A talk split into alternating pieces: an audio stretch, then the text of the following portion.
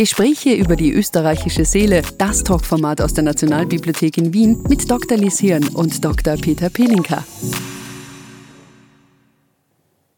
Hallo und herzlich willkommen zu einer neuen Folge Pelinka mit Hirn.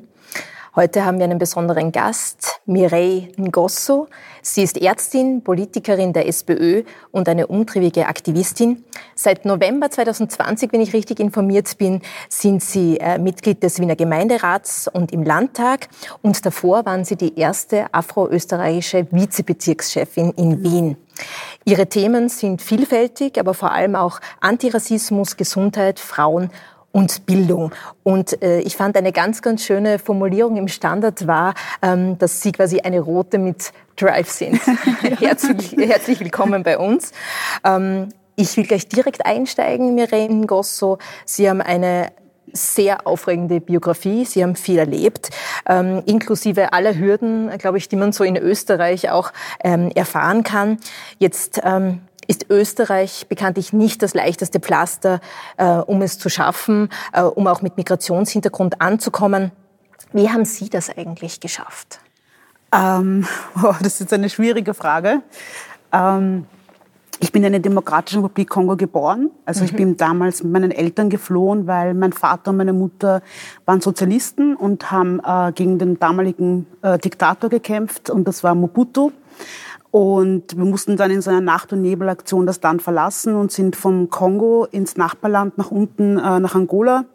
Und dann von Angola sind wir dann nach Österreich gekommen. Zuerst waren wir in Dreiskirchen im Flüchtlingslager und dann von Dreiskirchen konnten wir durch die Hilfe der Kirche und auch äh, Freunde, die wir dann schon hatten, äh, nach Wien kommen und haben uns dann langsam hier in Wien installiert. Ich habe dann mit dem Kindergarten hier begonnen. Meine Eltern haben angefangen zum Arbeiten und äh, so sind wir dann Schritt für Schritt in, in Wien angekommen. Darf ich kurz fragen, wieso gerade Österreich?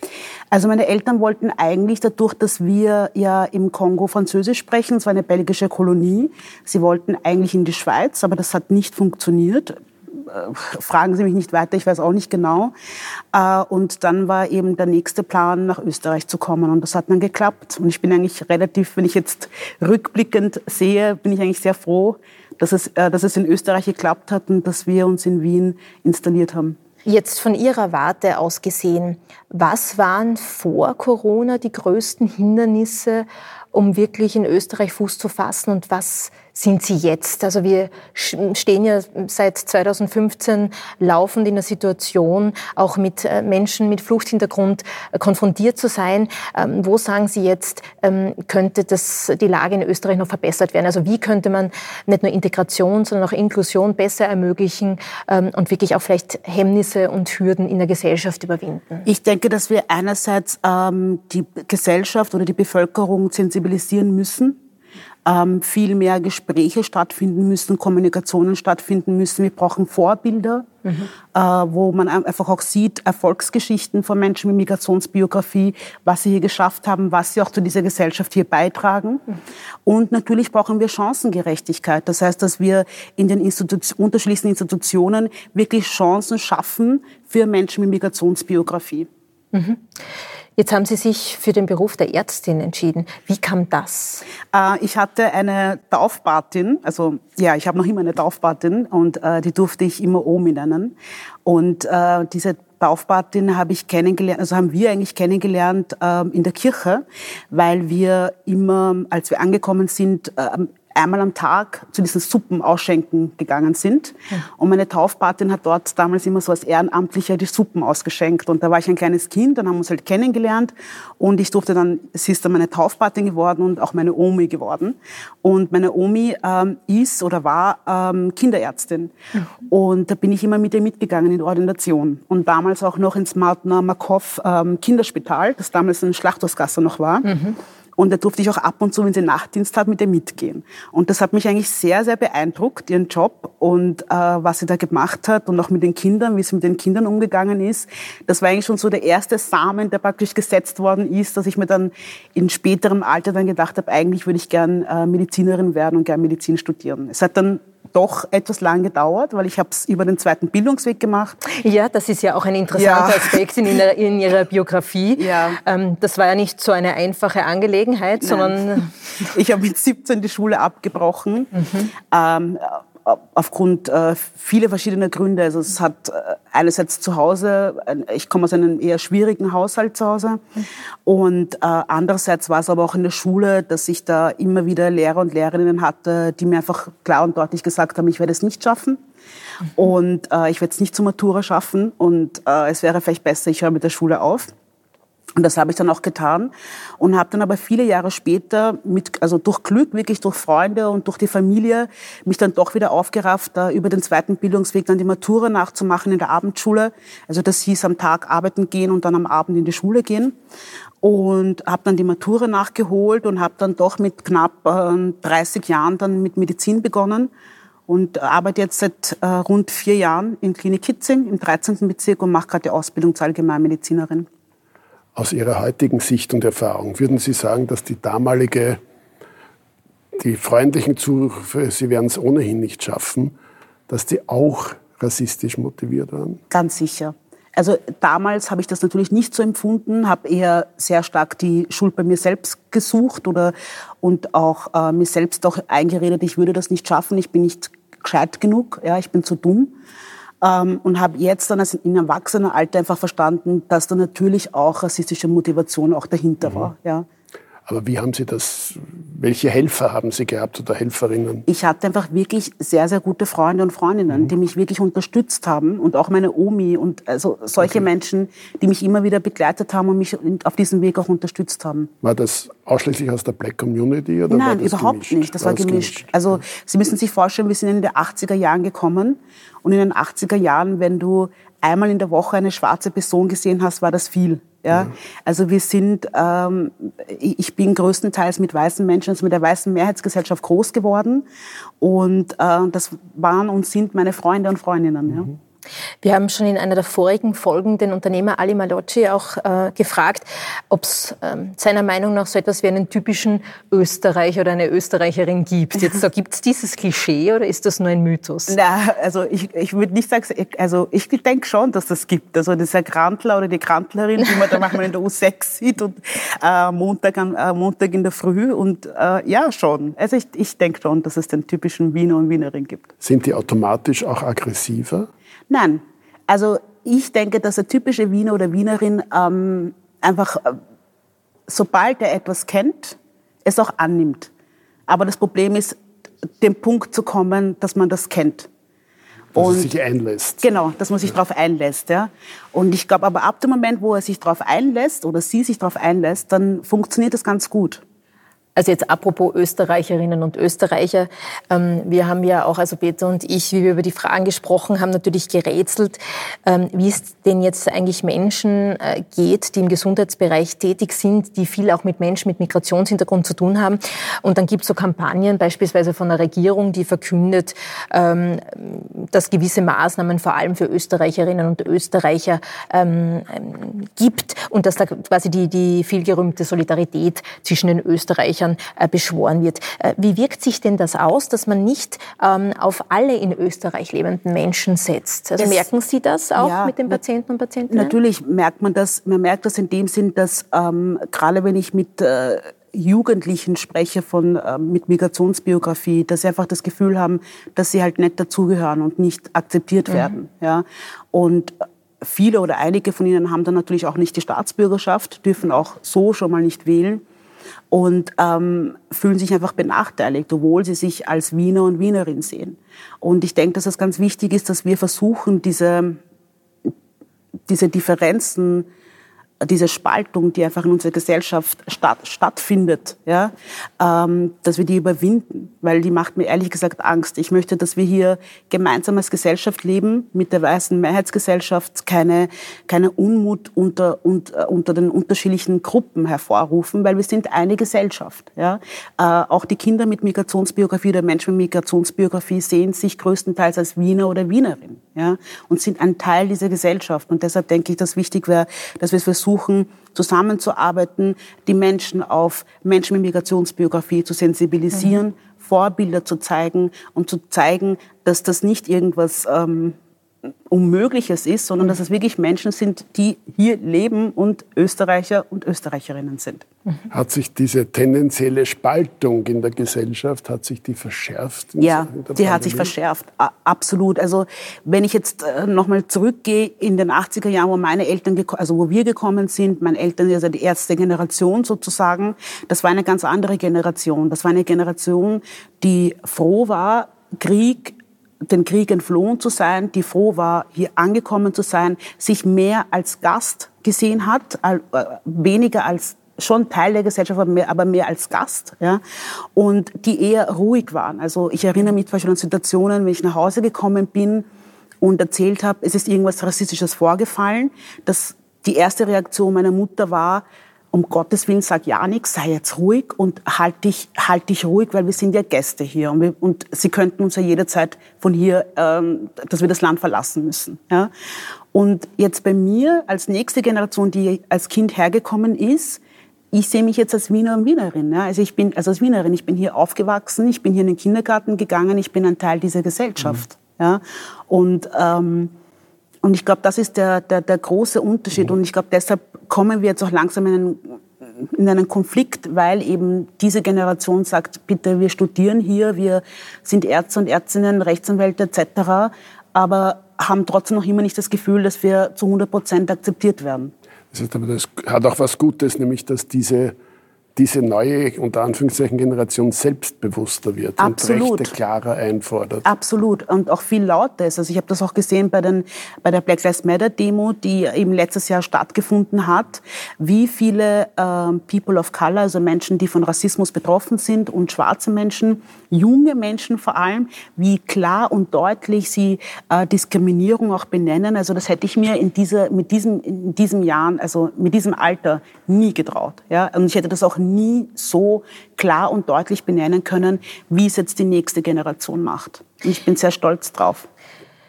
Die Black Lives Matter Aktion war ja im Juni 2020, also inmitten der Pandemie, wo noch gar nicht sicher war, wie es jetzt eigentlich weitergeht, wie gefährlich ist die ganze Angelegenheit. Wie, wie haben Sie das geschafft? Also woher nehmen Sie die Kraft für Ihren Aktivismus? Ähm, also ich muss sagen, ich könnte nie Politikerin sein, wenn ich nicht Aktivistin bin. Also aus, der, aus diesem Aktivismus hole ich mir die Kraft, hole ich mir nicht Ideen, aber da höre ich, was, was den Menschen wichtig ist, was sie brauchen, was sie fordern. Und mit dem kann ich dann auch wirklich in der Politik arbeiten, also, also in die Politik tragen. Und äh, damals, äh, also im letztes Jahr bei der Black Lives Matter Demo, äh, ich habe damals das Video gesehen, also ich bin im Bett gelegen mit meinem Sohn und habe dieses Video gesehen von George Floyd. Und ich habe es mir nicht bis zum Ende angeschaut, also nur ein paar Sekunden, dann habe ich es äh, weggescrollt. Und ich war ehrlich gesagt ein bisschen in einer Schockstarre, weil ich einfach in dem Moment äh, gesehen habe, was es eigentlich bedeuten kann, schwarz zu sein. Und ich auch in dem Moment einfach meinen Sohn und meine Geschwister, meine Brüder gesehen habe. Also dass man einfach mitten am Tag äh, auf der Straße ermordet werden kann und dabei gefilmt wird. Und ähm, ich war dann einige Tage wirklich in einer Schockstarre und dann hat mich ein Kollege angerufen und hat gesagt, hat dann gemeint so, Mireille, wir müssen irgendwas machen. Wir können jetzt nicht einfach das so lassen. Ja? Und ich so, na, was soll man jetzt tun? Ja? Und ich habe mir auch ehrlich gesagt nicht gedacht, dass jetzt Leute kommen, um wegen Black Lives Matter. Ja? Ich habe dann gesagt zu ihm so, Muktaba, es kommen vielleicht 100 Leute, mehr sicher nicht. Ja? Und er so, na, ist ja wurscht. Mit 100 kommen ist egal, aber wir können ein Zeichen setzen und wir zeigen auch einfach auf, nicht nur Amerika, sondern wir möchten auch aufzeigen, was in Österreich auch, äh, schief läuft. Dass es eben auch hier diesen strukturellen Rassismus gibt. Ja? Okay, und dann haben wir eben diese Demo angemeldet und waren beide total überrascht, wie viele Menschen sich da angemeldet haben. Es waren ja, glaube ich, über 50.000. Ja, das, das war ein wirklich großer Erfolg. Also wir, wir standen auf diesem Wagen ähm, am, am Platz der Menschenrechte. Und ich habe wirklich, wir haben beide nach unten geschaut, nach oben, also auf die Seite geschaut, Museumsquartier, nach oben, Mailferstraße geschaut, äh, Getreidemarkt, es war alles voll. Es war alles voll. Menschen mit eigenen Plakaten, wo Black Lives Matter oben gestanden ist. Und es war so ein berührender Moment. Und ich muss Ihnen sagen, ich bin noch am nächsten Tag mit hoch erhobenen Hauptes durch die Straßen gegangen und dachte, ja, es ist, in, es ist, es ist in Ordnung. Ich, ich bin schwarz und das, das passt so. Ja? Äh, und ähm, aus dieser Black Lives Matter Demo hat sich ja dann die Black Voices Volksbegehren zusammengesetzt, wo wir gesagt haben, okay, wir möchten wirklich ähm, Maßnahmen, wir möchten Forderungen an die Regierung stellen, um auch wirklich äh, eine Veränderung hervorbringen zu können und sind gerade dabei, äh, die Unterschriften zu sammeln. Mhm. Und eine Forderung zum Beispiel ist, äh, das, was ich ausgearbeitet habe, ist im Gesundheitsbereich, dass wir gesagt haben, okay, es braucht einfach viel mehr Geld in der Forschung, äh, weil in der Medizin, also im Medizinstudium selbst, ich habe hier studiert, ähm, ist, ist das Studium eigentlich größtenteils auf weiße Männer ausgerichtet. Wir lernen, wie Medikamente sich auf Männer auswirken. Wir lernen größtenteils äh, die ganzen Erkrankungen auf Männer, auch sehr wenig Frauen. Also mhm. auch Gendermedizin ist ein ganz, ganz wichtiges äh, Thema, was ich auch selbst forciere. Ähm, und, aber wir, wir lernen kaum, wie sich äh, verschiedene Krankheiten auf Menschen mit Migrationsbiografie zum Beispiel auswirken. Und dann kommst du in der Klinik und hast dann Menschen mit Migrationsbiografie, die du behandeln musst und diagnostizieren musst und stockst aber und merkst irgendwo, okay, gut, mir fehlt einfach das Wissen und ich hab's einfach nicht. Können Sie da vielleicht ein genaues Beispiel geben oder ein konkreteres? Also jetzt gerade äh, im Hinblick auf Corona, mhm. nehmen wir jetzt das aktuelle Beispiel, wo wäre da so, ein, so eine Problematik? Bei Corona, da habe ich jetzt letztens eine Statistik mir angesehen, dass ähm, die Impfungen, die jetzt erforscht worden sind, also ob es jetzt Pfizer ist und äh, AstraZeneca etc., dass äh, nur 12 Prozent dieser Studien wirklich zwischen Mann und Frau unterschieden haben und der Rest nicht. Und das ist im Jahr 2021. Ja, kriegen wir Frauen zum Beispiel noch immer Medikationen, die eigentlich auf Männer ausgerichtet sind und nicht auf uns Frauen. Mhm. Und das ist genauso dasselbe wie zum Beispiel auch bei Menschen mit Migrationsbiografie. Dass wir einfach zum Beispiel nicht wissen, wie Neurodermitis bei einer schwarzen Haut aussieht. Ich habe mhm. eine Freundin, die auf einmal eine, plötzlich eine Hautkrankheit bekommen hat, zu sechs Dermatologen und Dermatologinnen gegangen ist und niemand ihr sagen konnte, was es ist bis wir dann irgendwie so getippt haben, das muss wahrscheinlich Neurodermitis sein. Mhm. Und das sind Dinge, die man aber im Studium lernen muss, weil wenn wir uns jetzt hier zum Beispiel nur in Wien umsehen, jede dritte Person hat eine Migrationsbiografie. Mhm. Und wir müssen als Ärzte und Ärztinnen und auch das Pflegepersonal einfach wissen, wie man Menschen mit einer anderen Hautfarbe oder mit einer anderen Kultur, wie man die behandelt. Mhm. Ja? Das scheint unbestritten zu sein, aber ebenso unbestritten ist, dass gerade äh, mit Menschen mit Migrationshintergrund eher Vorbehalte gegen die Impfung haben. Stimmt das oder haben Sie das selbst beobachtet und wo sind Sie Gründe, wenn es stimmt? Ähm, ich habe das selbst beobachtet, wenn wir Beispiel jetzt äh, Subsahara gehen und äh, mit den Menschen aus äh, eben Subsahara sprechen, ähm, habe ich immer wieder in den Communities gehört, dass sie eben sehr dass sie Angst haben. Angst haben, weil eben gerade in Afrika sehr oft geforscht worden ist mit Impfungen an den Menschen, ohne dass sie aufgeklärt worden sind und dass da auch sehr viel schiefgelaufen ist und viele von ihnen einfach noch immer diese Bilder im Kopf haben, diese Geschichten im Kopf haben und dadurch auch ein sehr großer Vorbehalt ist mhm. gegenüber der Impfung. Also was fehlen würde, wäre, dass man konkret sagt, gut, man geht in die Communities hinein, mhm. sucht sich die Menschen, die wirklich die Player und Playerinnen sind, mhm.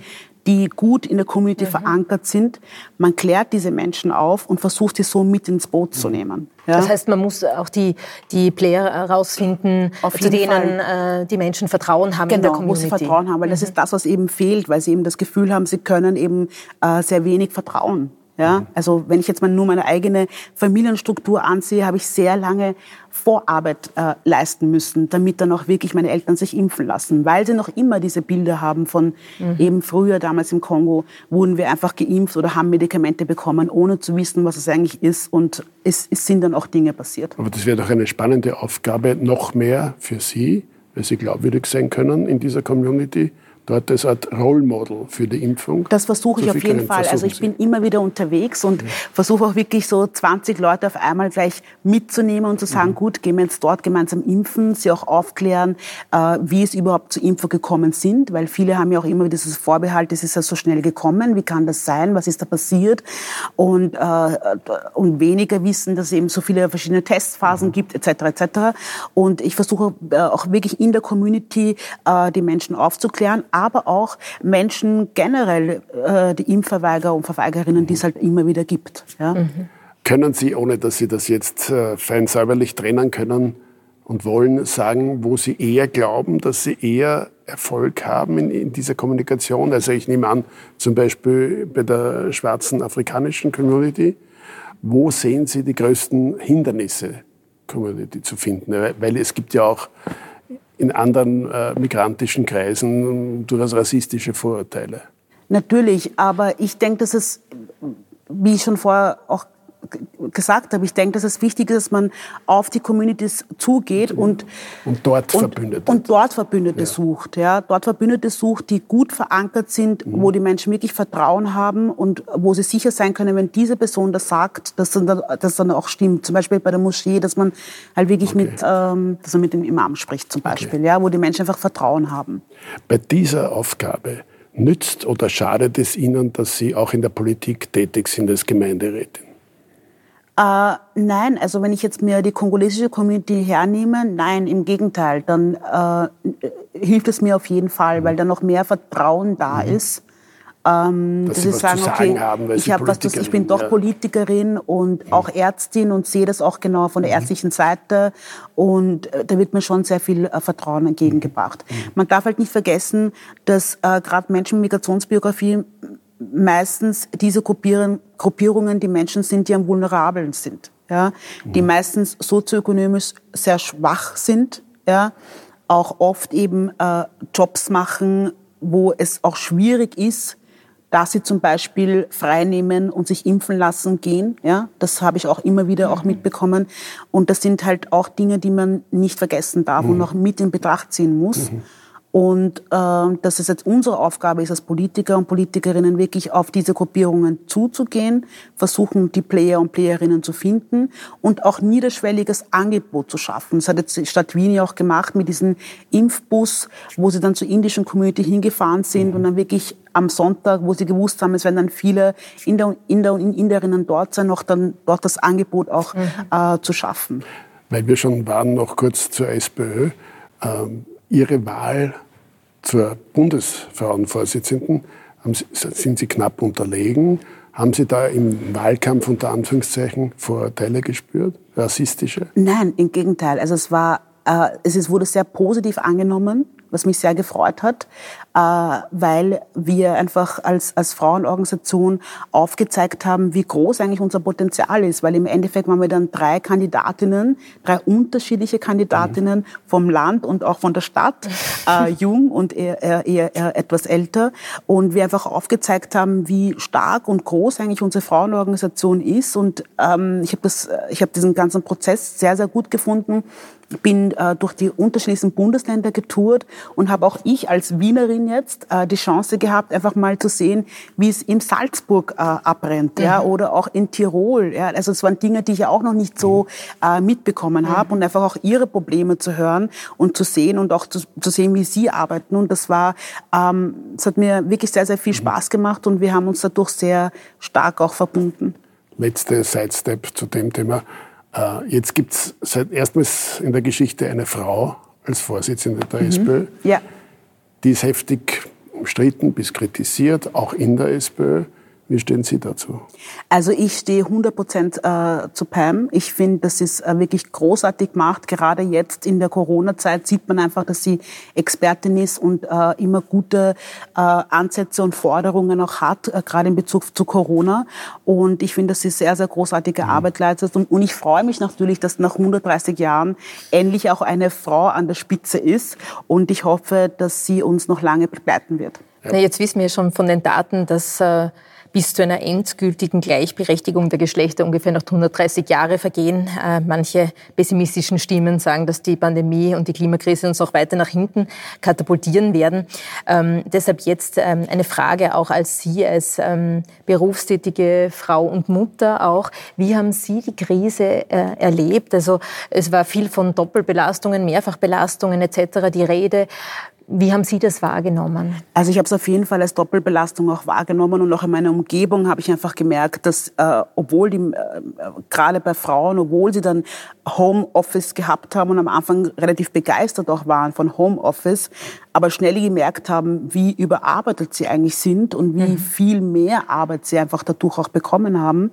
Äh, und dann noch die Kinderbetreuung, die auch noch nebenbei laufen musste, dass da schon eine, einfach eine Doppelbelastung da war. Und äh, für mich selbst war es eine oder ist es noch eine, eine schwierige Zeit, weil wir als Ärzte und Ärzte und auch das Pflegepersonal natürlich am Anfang nicht gewusst haben, was kommt jetzt auf uns zu. Und wir ganz stark äh, die Bilder aus Italien gesehen haben und, und ganz ehrlich, es uns auch Angst gemacht hat. Wir wollten nicht in eine Situation kommen, wo wir dann wirklich sagen müssen, diese Person können wir, müssen wir jetzt nehmen und die Person können wir nicht nehmen. Also, und ähm, wir aber auch oft ein bisschen in einer bisschen schwierigen Situation waren, weil wir immer erst sehr spät dann erfahren haben, wie es weitergeht. Mhm. Ja, obwohl wir im Spital eigentlich schon gewusst haben, die Zahlen steigen. Das heißt, spätestens zwei Wochen später wird es bei uns auch im Spital füllen. Ja? Und wir immer erst bis zum bitteren Ende erst gewusst haben von der Bundesregierung, wie geht es jetzt eigentlich für uns im Spital weiter. Äh, und ich muss sagen, dass wir das trotzdem sehr, sehr gut gemeistert haben. Mhm. Ich habe selbst auf einer Corona-Station gearbeitet, auf einer Normalstation, also nicht Intensivstation. Mhm. Und ähm, es war nicht einfach, vor allem für die Patienten und Patientinnen nicht. Also es waren Patienten, die dann gestorben sind und es konnte niemand zu ihnen kommen, also es konnten keine Verwandten kommen, es konnte sich niemand von ihnen verabschieden. Ähm, auch wir als Pflegepersonal und Ärzte und Ärztinnen, wenn wir Visite gegangen sind, muss das alles sehr schnell gehen natürlich, weil, um das Infektionsrisiko auch zu minimieren. Mhm. Das Anziehen und Ausziehen und schauen, dass wir uns ja nicht irgendwie anstecken. Also das äh, nicht einfach. Ja, aber wir haben wirklich versucht, ähm, das Beste zu geben, vor allem das Beste für unsere Patienten und Patientinnen zu geben. In Anbetracht jetzt der vierten Welle, wie gehen Sie da jetzt hinein, jetzt als jemand, der wirklich Tag für Tag äh, auch mit den Folgen von Corona konfrontiert ist? Also nicht nur das aus der Zeitung oder aus den Medien jetzt allgemein entnimmt, sondern wirklich damit konfrontiert ist? Ähm, ich mache mir ein bisschen Sorgen um ähm, Long-Covid, mhm. wie das weitergehen wird, weil wir da noch nicht genügend Daten haben. Das macht mir schon Sorgen. Also jetzt eher mehr bei den Älteren, bei der älteren Generation oder auch bei den Jüngeren? Gerade bei den Jüngeren. Mhm da mache ich mir wirklich Sorgen, wie das, wie sich Long Covid wirklich auswirkt. Ja, ähm, haben wir genügend Reha-Plätze, um die Menschen dann wirklich auch gut zu versorgen? Also das macht mir schon etwas Sorgen. Ich mache mir schon Gedanken drüber. Ähm, und ähm, ich hoffe, dass wir es wirklich schaffen, die restlichen 40 Prozent der Menschen zum Impfen zu bewegen. Und aber nicht mit Angst, sondern wirklich mit Aufklärung und ähm, ich bin sehr froh, dass wir hier in Wien zumindest ein sehr niederschwelliges Angebot, Impfangebot geschaffen haben. Also man kann sich wirklich schon überall fast impfen gehen. Und ich hoffe, dass die Bevölkerung, also die restlichen 40 Prozent, das noch annehmen, damit wir wirklich aus dieser Pandemie schrittweise rauskommen. Oder zumindest die 20 Prozent. Zumindest 20, damit wir die 80 Prozent geschafft Nein, haben. 100 Prozent ja. werden ja. sie kaum erreichen. Ja. Jetzt frage ich in der Hoffnung, es gibt vielleicht auch noch einen, einen positiven Punkt. Also sehen Sie auch, dass sich etwas zum Positiven gewendet hat jetzt mit der Krise? Also vielleicht irgendeine kollektive Einsicht oder vielleicht auch eine, die, die Sie jetzt medizinisch gezogen haben aus all dem Ganzen? Ja, auf jeden Fall. Ich denke, dass wir es ähm, ähm, gelernt haben, mit einer Pandemie umzugehen, mhm. weil ich glaube nicht, dass es unsere letzte Pandemie war. Und ich denke, dass wir für die nächste Pandemie auf jeden Fall gerüstet sind, was wir brauchen und wie wir schnell ähm, ähm, den Menschen helfen können. Trauen Sie sich eine Prognose zu, wann wir wieder im sogenannten Normalzustand sind? 2023. 2023, das klingt jetzt nicht so gut. Ähm, wir hoffen dennoch, dass wir es auch gesamtgesellschaftlich unter Kontrolle mhm. bekommen werden. Vielen Dank für Ihr Kommen, für Ihre Expertise, Frau Danke Ngosso. für die Einladung. Hat mich sehr gefreut. Und vielen Dank fürs Zuschauen. Schalten Sie wieder ein. Auf Wiedersehen.